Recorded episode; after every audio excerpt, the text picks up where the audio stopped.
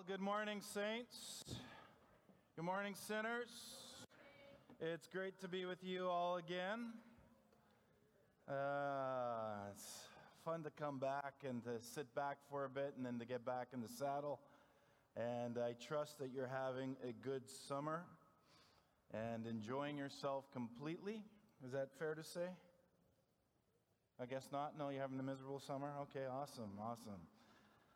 Uh, just like to announce, uh, we've been waiting for uh, immigration to come through. We have hired a new worship director, and uh, she will be here on, August, well, she's actually coming next Sunday, but she starts here August 1st. Her name is Steph McGowan. Uh, she's Irish, believe it or not, so uh, we've got a little Irish leprechaun that will be on staff with us. Uh, she's great. We're thrilled to have her, and I trust that when she comes, that you'll make her feel at home. Uh, she has done two years at a church in uh, Thunder Bay, and will be transitioning over here. And we're excited that she will be part of our team, and I hope you will make the effort to meet her as well. Uh, let's take a few moments in silence. Can we do it? Can you guys close the doors, please, and we'll keep the noise out there?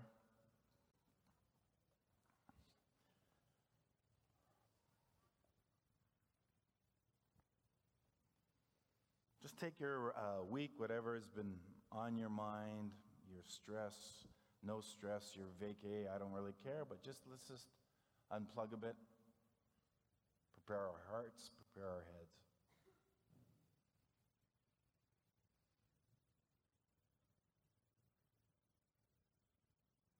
God, you've given us more than we deserve.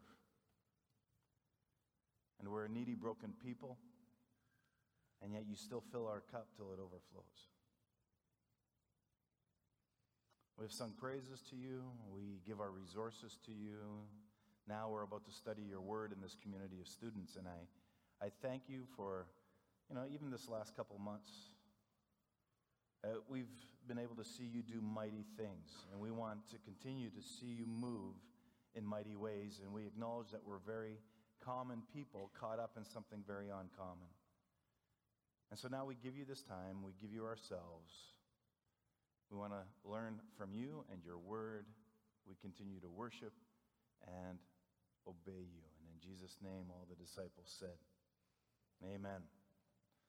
So our trip to Ukraine, if you haven't already heard, has uh, was fantastic. We have some videos from Pastor Sergey and Katya that we'll be putting together to share with you, and just the background scenes over the summer of what has taken place. Um, uh, like I said, you've heard, maybe you haven't heard, and maybe you just crawled out, on a rock and you have no idea what I'm talking about. But we did take a team of seven to teach English and uh, uh, had a great time at camp and uh, then running around and preaching at different churches and just uh, connecting in the Ukraine. Um, followed up by, uh, we're now working on getting a hockey team together. And so, if that's something that interests you and you're interested in going out in March to play hockey and to share your faith, because it actually goes hand in hand, believe it or not, uh, I would like you to simply email the office and I'll send you uh, what we're doing and the dates that we're looking at and the approximate costs. And I have 18 guys on my list. Uh, some people have asked if spouses are welcome. Yes, spouses are welcome, but you're paying your own way. You know that. And I'm going to put you to work when you get over there. So uh, it's not a, a, simple, relaxing retreat. So if this is something that you want to take hold of and be a part of, uh, let me know. Just email the office and we'd love to entertain from there. So here we are, back in Matthew. In high school, I went to Fort Richmond Collegiate. And believe it or not, I used to be in the musicals. I used to dance and sing. Yeah, yeah, I did. All right, I did. And uh, one of the musicals we did was Fiddler on the Roof. All right. Now, if you don't know Fiddler on the Roof, the play is actually set in a Russian village. Go figure that. The village of Anatevka. And uh, it was populated largely by a Jewish families at the time when Russia was ruled by the Tsar. It's an impoverished little village. The people of the village were of simple faith. They lived a simple life. They lived very close to the land and off the land. They heard very little news of the outside world, and their lives were governed strictly by their age old tradition. Now, as the curtain opens on the first act, and I remember this at our, our school, the, the audience's attention is drawn to the top of the, the, the stage of a roof of a house, and there is somebody with a violin just eking out a haunting tune in the shadow of the fiddler. And uh, the lights come out on stage, and the first person you meet is Tevye. He's the dairy farmer. Well, here's the opening. It's a great musical, and I, am I'm reading Matthew and I'm going through with the Pharisees here, and the Pharisees were concerned with tradition, and Tevye is concerned with tradition. It was all coming together. And kind of like Tevye, the Pharisees knew that without Israel's traditions, life would be as shaky as a fiddler on the roof.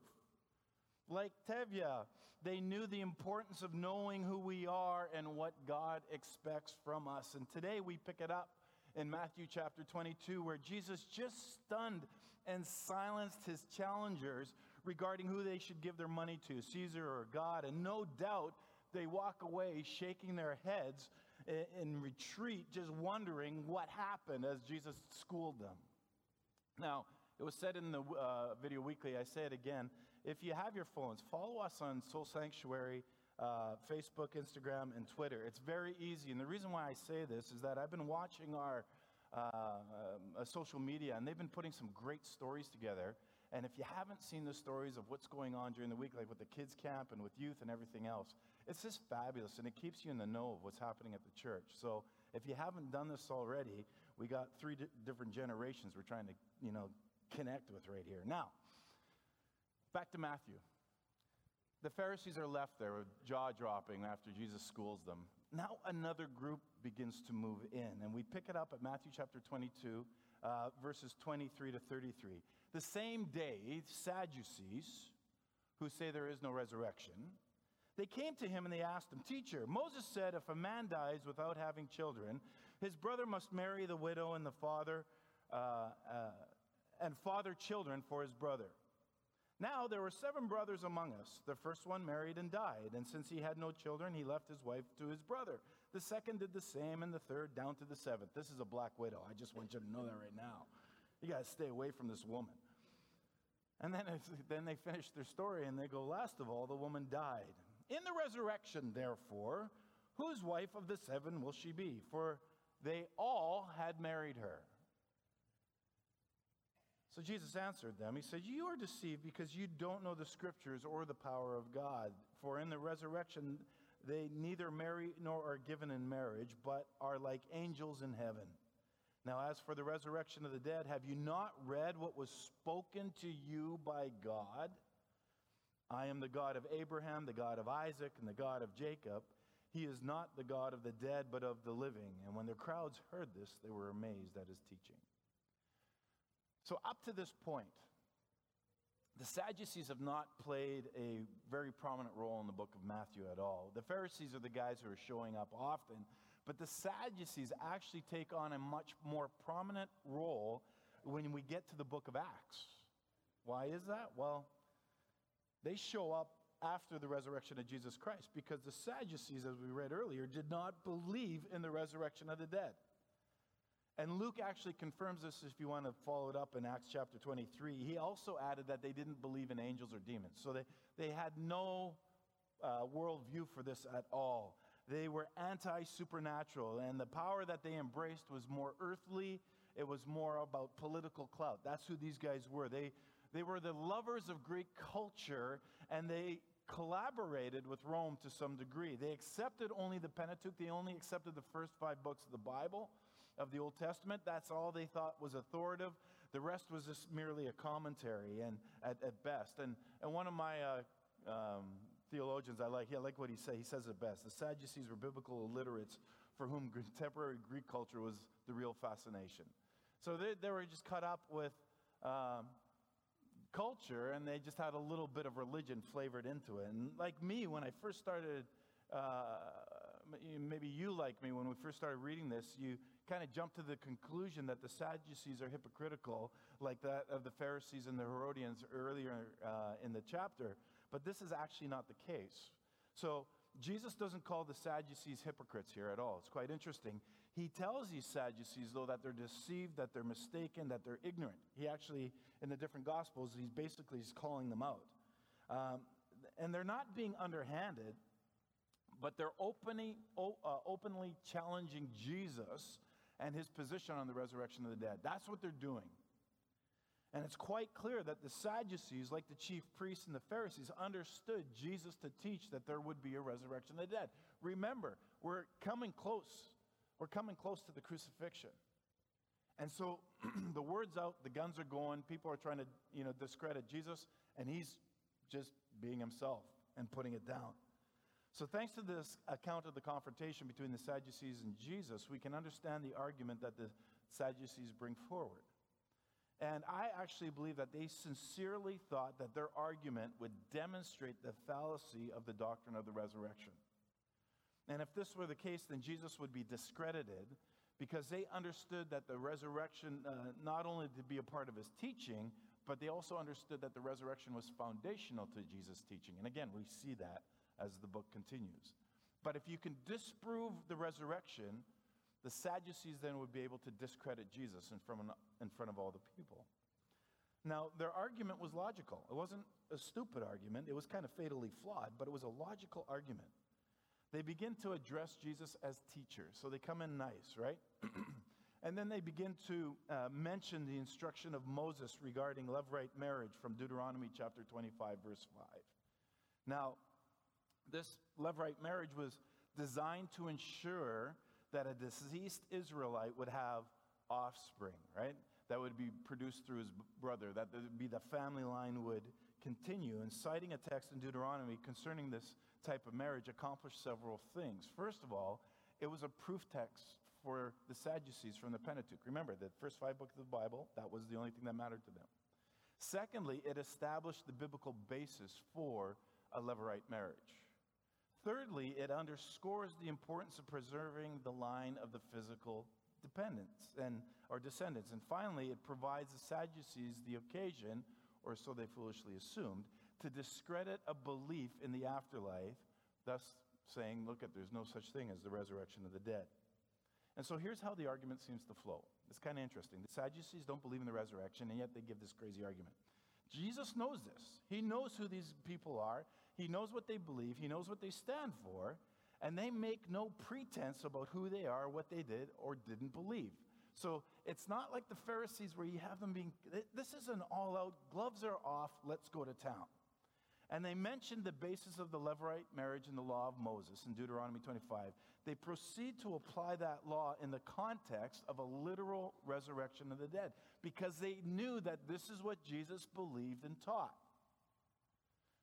The fact that there were seven brothers in their story, in their example, is, is priceless because it's, you know, it's a pretty far fetched situation. And it surely was hypothetical and extreme, but it's exactly what the Sadducees needed to do to accomplish their point. And if they can prove their point in just one area, then they win the discussion. And, uh, you know, that discredits Jesus. And eventually, all seven brothers died without producing an heir for their deceased brother. And now, in the resurrection, you know, what is to be done with the seven brothers and this one wife? And to the Sadducees, when they have this example, it's an impossible situation. And so they concluded that the doctrine of the resurrection of the dead must be false. Because how could one believe a doctrine that led to such a confusing and impossible outcome? Whose wife is she? Well, after going through seven brothers, I don't think anybody would want to go back. I'm just saying. But so there are no, the Sadducees are in no way challenging the legitimacy of the Levirate marriage law at all. As a matter of fact, they, they actually embraced that law, this law of Moses, because it tended in their thinking to support their rejection of the doctrine of the resurrection of the dead. Why? Well, this marriage is necessary as a part of the law. It, it's because it was essential for an Israelite man to have descendants. That was the key. And, that, and why was it essential for an Israelite to have descendants? Because the Sadducees' reason Well, there's no afterlife, there's only this life. So, our own immor- uh, immortality is to be accomplished by preserving our family line of descendants. That's how they would look at it. And so, to the Sadducees, the kingdom of heaven is something earthly, it's something physical here and now. And to them, the existence of the law of the Levirate marriage was itself proof that there was no resurrection. That's how they understood it. And to more forcefully make their point, they then devised this hypothetical situation which seemed to make the bodily resurrection just impractical. Like, whose wife is she going to be? Now, you need to see when we look at this that the Sadducees were open and above board in their attempt to try to discredit Jesus' teaching concerning the resurrection. They're not hypocritical like the Pharisees in the previous challenge. Jesus doesn't rebuke them, like I said, for the hypocrisy, but he doesn't let them off easy. His words in response to their challenge would have stung them. The Sadducees were people who were used to power and prestige. Their fascination with Greek culture made them think of themselves as the intellectual elite in the area. They were the people who were in the know. They were used to winning arguments and debates.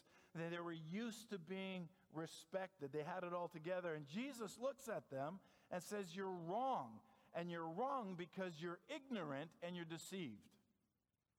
Uh, that's a bit of a slapdown while they quoted scripture, he basically says, You're not well read in your scriptures. You guys have absolutely no clue what you're talking about. And they were deceived or ignorant in two main ways. First of all, they were ignorant concerning the nature of the resurrection.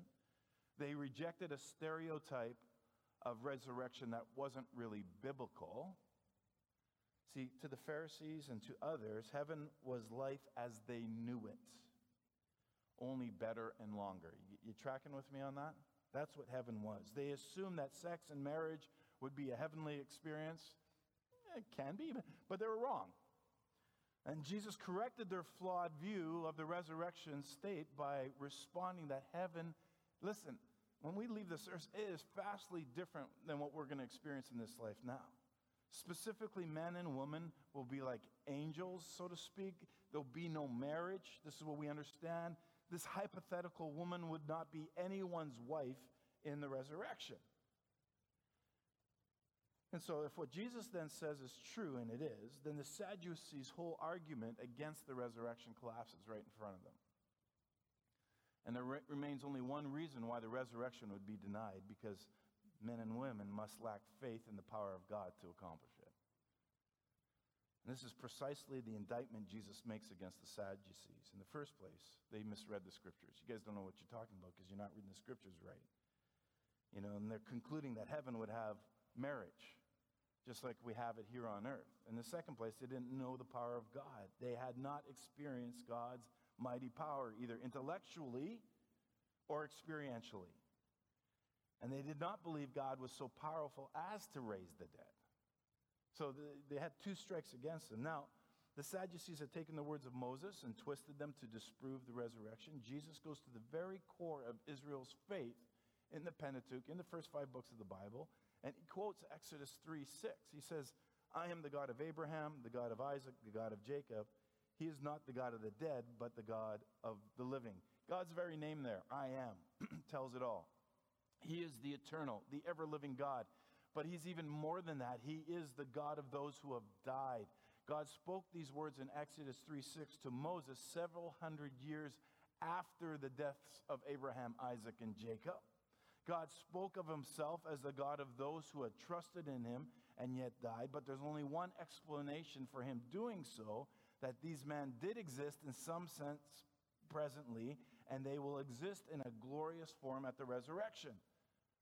They're alive. What happens when you die? Age old question, right?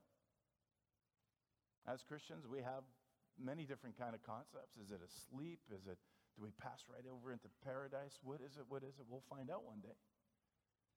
I like to think it's like into paradise right away. I base that on my conversation between Jesus and the thief on the cross. Today you'll be with me in paradise, but what will that look like? I'm not sure. Nobody knows, do we?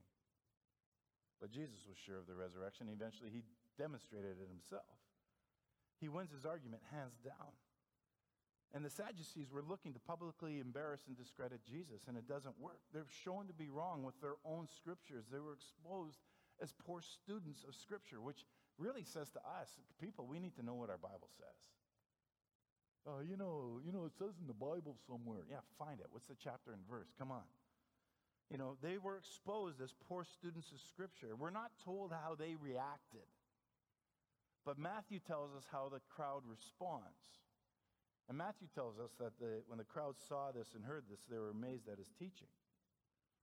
And all that to say, I bring, uh, I, I want to bring us to the verses I actually want to camp on this morning.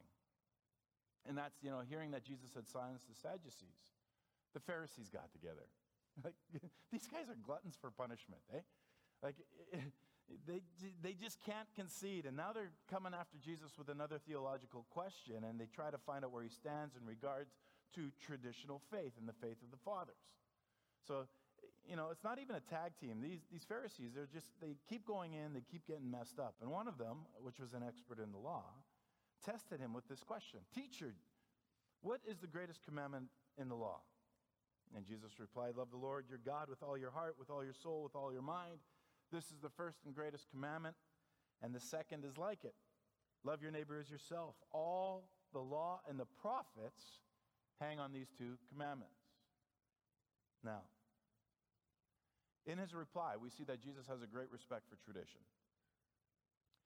He goes to the very heart of the Jewish faith. He quotes the passages from the Old Testament. Earlier in Matthew, uh, you know, we heard that Jesus hasn't come to do away with Israel's faith. We have to remember that. We hear him say in Matthew 5, Don't think that I've come to destroy the law of the prophets. I didn't come to destroy, but to fulfill. For most certainly I tell you, until heaven and earth pass away, not even one of the smallest letter or one tiny pen stroke shall in any way pass away from the law until all things are accomplished. So Jesus has a great respect for the traditional faith, but not necessarily the traditional interpretation of the Pharisees. You tracking with me? Because every once in a while I hear, you know, teachers, Christian teachers say, oh, you know, Jesus was all anti-tradition. No, actually he wasn't. He was the fulfillment of it. He was as choked at the way the Pharisees were using it and manipulating it to control people. Now, there's nothing new in Jesus' answer here. All right? It's, it's not something original. See, in Jewish writings long before Jesus' time, these two commandments summarize the whole law. As a matter of fact, in, in Luke chapter 10, verses 26 to 27, a Jewish lawyer asked Jesus what he has to do to receive eternal life. And, and, th- and this is what it says in Luke. And Jesus asked him, Well, what's written in the law? How do you read it? The lawyer replies, You shall love the Lord your God with all your heart, with all your soul, with all your strength, and with all your mind, and your neighbor as yourself. That's the Lord. So every Pharisee, every Jew, even Tevye, the dairy farmer in the village of Anatevka, knew these words. These words are the essence, the beginning, and the ending of Jewish holiness, of piety. In Deuteronomy, we have this thing called the Shema. Hear, O Israel, the Lord our God is one. Love the Lord your God with all your heart, with all your soul, with all your strength. The Shema is, is to be recalled every morning and every evening. It's taught to the kids. They recite it even just before the moment of death. That's the way it is. Jesus continues. A second is likewise, right? Love your neighbor as yourself. What is Jesus doing here? Well, he's going right to the heart of the Pharisees' tradition and his own tradition. He quotes the law in Leviticus. Leviticus has this whole area that's dedicated to loving your neighbor and dealing with right conduct toward your neighbor. And then he goes on and he says, The whole law and the prophets depend on these two commandments. So the Jewish idea of responsibility, even when it comes to who is to be loved, goes like this everybody was to love God. That's compulsory. you, don't, you don't really have an option here. This is what we're supposed to do. But everybody else in the Jewish mindset was graded as how much love they were to be given. Go figure that. There were those people whom you know, it was a responsibility to show love. Those on the outer circles of the community, uh, you showed it a different way, like the outcasts, like the sinners, like the tax collectors and the Gentiles and the, the Samaritans. Some people were to be loved less. Others were owed no love whatsoever. And so the Pharisees had established so many laws to help people in their observance of this command. And these laws told people who they were to love and who they could ignore.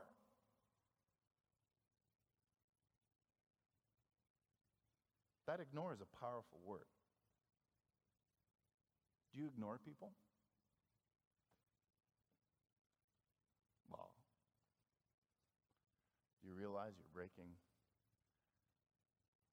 one of the top two commandments? And by saying that the greatest commandment is to love God and to love your neighbor, this gives a new slant to the traditional interpretation. You know, to love God, that's, that's clear enough, but also to say to love one another in the same breath puts both of these commands on equal footing. That's what's phenomenal about this. One is not more important to, than the other. To love God is to love my neighbor, and to truly love my neighbor is to love God. In fact, we can't make any sense out of Jesus' radical commands to love our enemies unless we first recognize the, the love that God has for us and loves us in such a radical way, even though we are his enemies because of sin. The love of God and the love of our neighbor are inseparable. Think about that for a bit. You cannot claim to love God if you don't love your neighbor. And essentially, the entire law of God can be boiled down to two simple commandments love God with your whole being, and love whomever God puts next to you as you love yourself. Now, take a look at your neighbor. Ooh, that's a pretty high calling, isn't it? Henry Heyman, he said this Jesus does not separate love for God from love for man, since the latter flows from the former, and since without the latter, the former is impossible. So before we go any further, we need to understand what Jesus means here when he uses the word love. That little four letter word for us is used in so many different contexts in our talk, right? We talk about loving our dog. We talk about loving strawberries and ice cream. We talk about loving somebody of the opposite sex, right?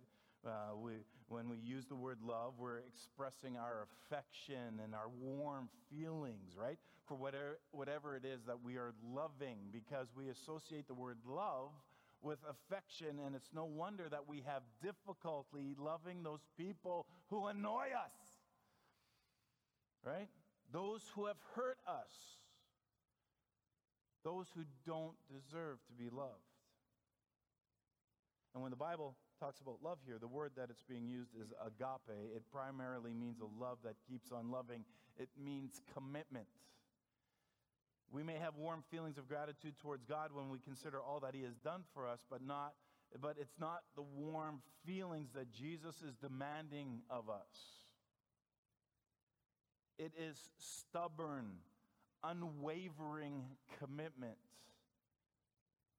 It follows then that to love one another, including our enemies, doesn't mean we must feel affection for them. Rather, it means that we have to live out a commitment on our part to take their needs seriously, just as God committed Himself to taking our needs seriously by sending His Son into this world. Are you tracking? You see in these these marriages where, because of the aging process, we see this all the time, where one partner has become physically incapacitated, maybe even difficult to live with. It becomes very demanding on the other, and yet that other partner keeps on caring and putting up with it all. See, that's coming close to the biblical idea of love. That's the commitment, even though it isn't deserved. It's stubborn, it's unwavering commitment to the other person's needs. It often comes as a great sacrifice to our own selves in that process. And that's where many marriages actually go wrong. The couple say that they're in love, they have warm feelings for each other, but they don't have the commitment. And when the warm feelings fade, so does the marriage. This kind of love doesn't come naturally.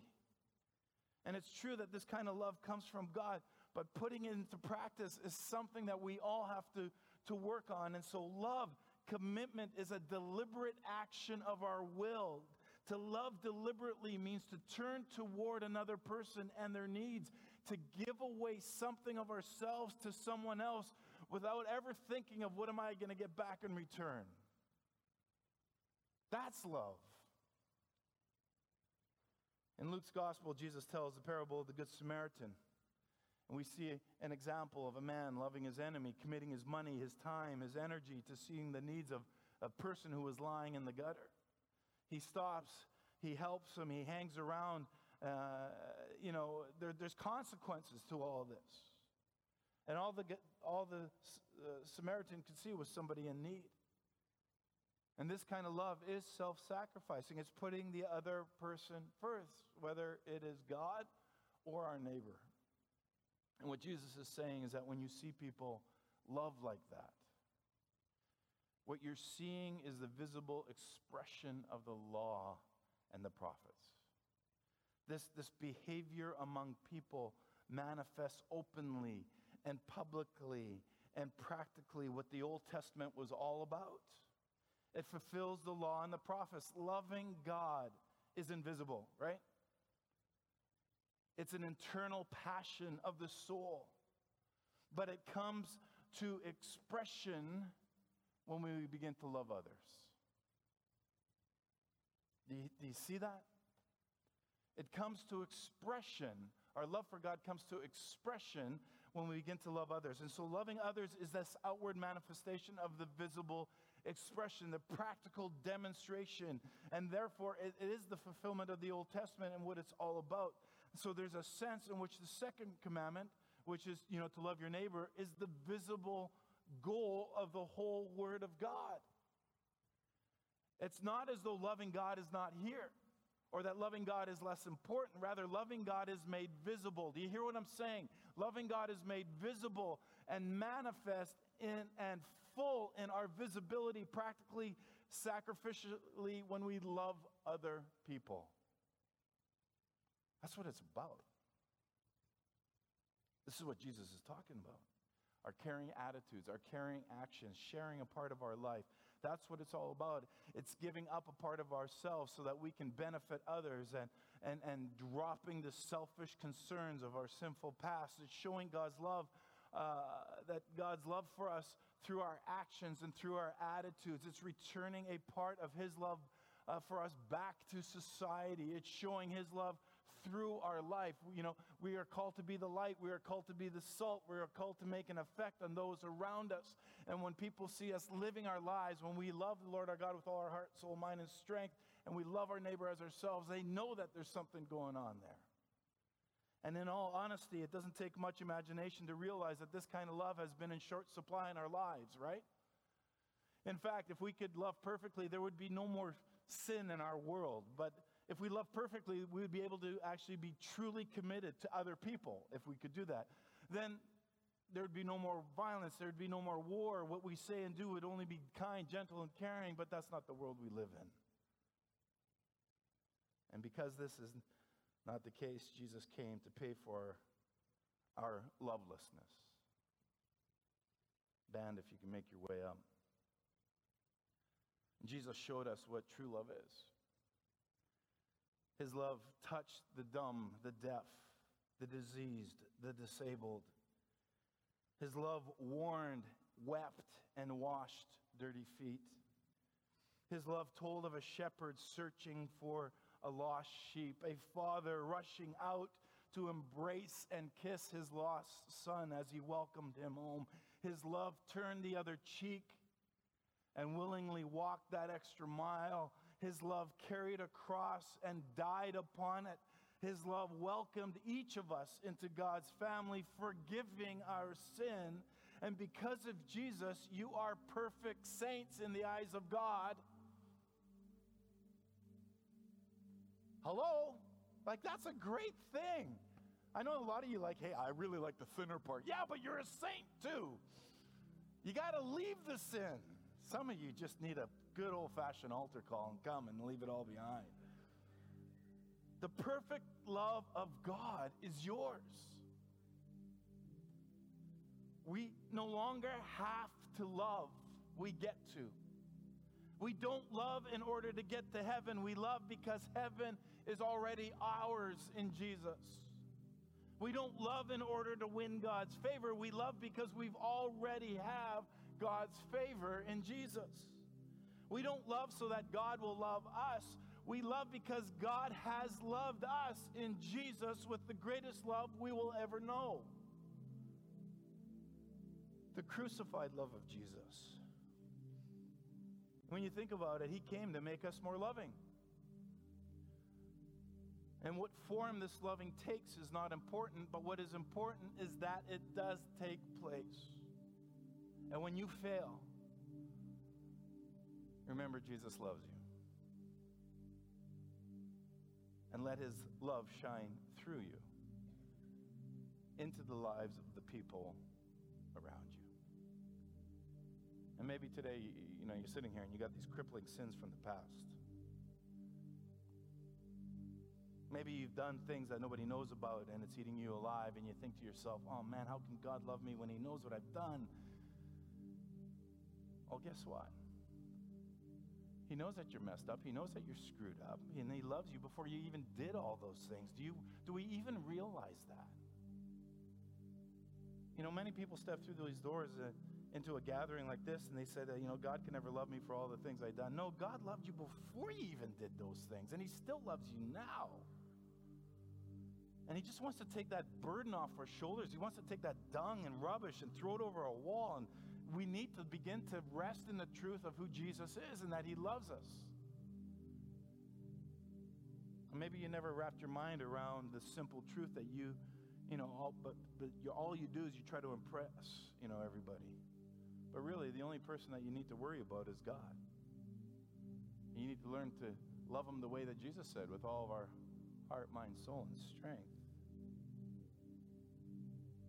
And you need to realize that He just loves you and accepts you through His Son, Jesus.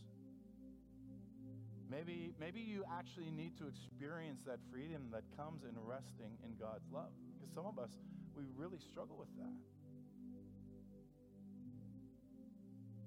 So, what are you going to do today? You going to go and watch Fiddler on the Roof? Great musical. Just put it on Spotify, play it all. It's great. You to go cut your grass with your sandals and black socks? You're to go out to eat. You're to beat the Baptist to brunch. It'll be great. No problem, right? Suntan. Or do you need to actually take some time today and reflect? And reflect on God's love, love for you. We like that part, right? But your love now to your neighbor as yourself. What can you do today that will be different? What can you do today when you leave this place where you can be that vehicle, that expression of God's love to your neighbor. And remember, it was the Pharisee said, Well, who's my neighbor? And then the whole story of the Good Samaritan, right? What can you do today? What's God doing in your heart? What's He saying to you? Maybe you're here and you're going, I don't know, Jairus. I don't know if I could do any of this. Or maybe you're here and you got somebody brought you and you're you're our guest today. Great. And maybe you got questions about God, Jesus, the church. You know, the fact the pastor is wearing a pink shirt. I don't really care, but you're here. I think that's that's a God ordained thing.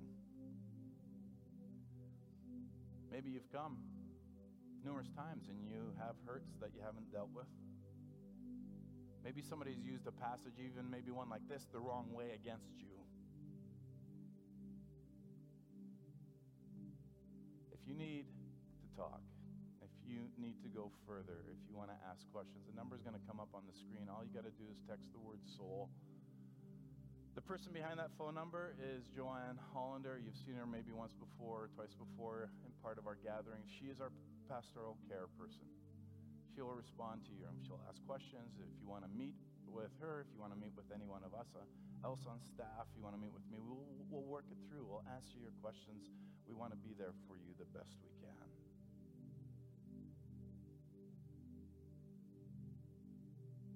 We take our spiritual walk seriously, and we want you to do the same as well. We respect your number. We won't stalk you. We're not going to bombard you with texts or emails. But we, we want you to know that we're here for you. And so, in a few moments, I'm going to bow. We're going to bow our heads. We're going to pray. You have permission to take out your phone, get off Facebook, and open up your message. And if you want us to connect with you, just text the word soul to the number on the screen. Let's pray. Father, we acknowledge that we live in a God bathed world. We acknowledge that you have revealed yourself in the creative realm. You have revealed yourself in the simple concept of conscience. That you have revealed yourself in our cravings to live in a kingdom where your will is done everywhere. We acknowledge that joy and laughter, food, provision, meaning, significance, it all comes from you. This is not random stuff. And so, Lord, I ask if there's anybody in this room today that doesn't know Jesus, they, that they are living outside of your kingdom, that they would come to an awareness of how desperately they need you, that they would come to an awareness that without Jesus, that they are lost. We want to be free to worship you wherever we see you. We want to invite the world to worship you with us. We want to be free in your kingdom to point you out to people. And so we acknowledge today that you are all around us. We acknowledge the fact the question isn't, Are you here? The question is, Where aren't you? So, God, help us to live with that awareness as we live as students and disciples of yours, as we put you first, and we love you with our heart, mind, soul, and strength, and we love our neighbors as ourselves. Help us, I pray, in the name of Jesus. Amen. Stand with me. In ancient time, the one who blessed extended his hands for a blessing. Those receiving a blessing did likewise. So here it is as you go, soul sanctuary. Love the Lord your God with all your heart, with all your soul, with all your mind, and love your neighbor as yourself. Because to love God is to love your neighbor, and to truly love your neighbor is to love God. May God go with you into this week. May He grant you moment by moment, listen, the enjoyment of His presence a sensitivity to the promptings of His Holy Spirit, and an awareness of the rich provision He has made for you to live victoriously and hopefully today and every day. Amen. Now go and live the church. See you next week.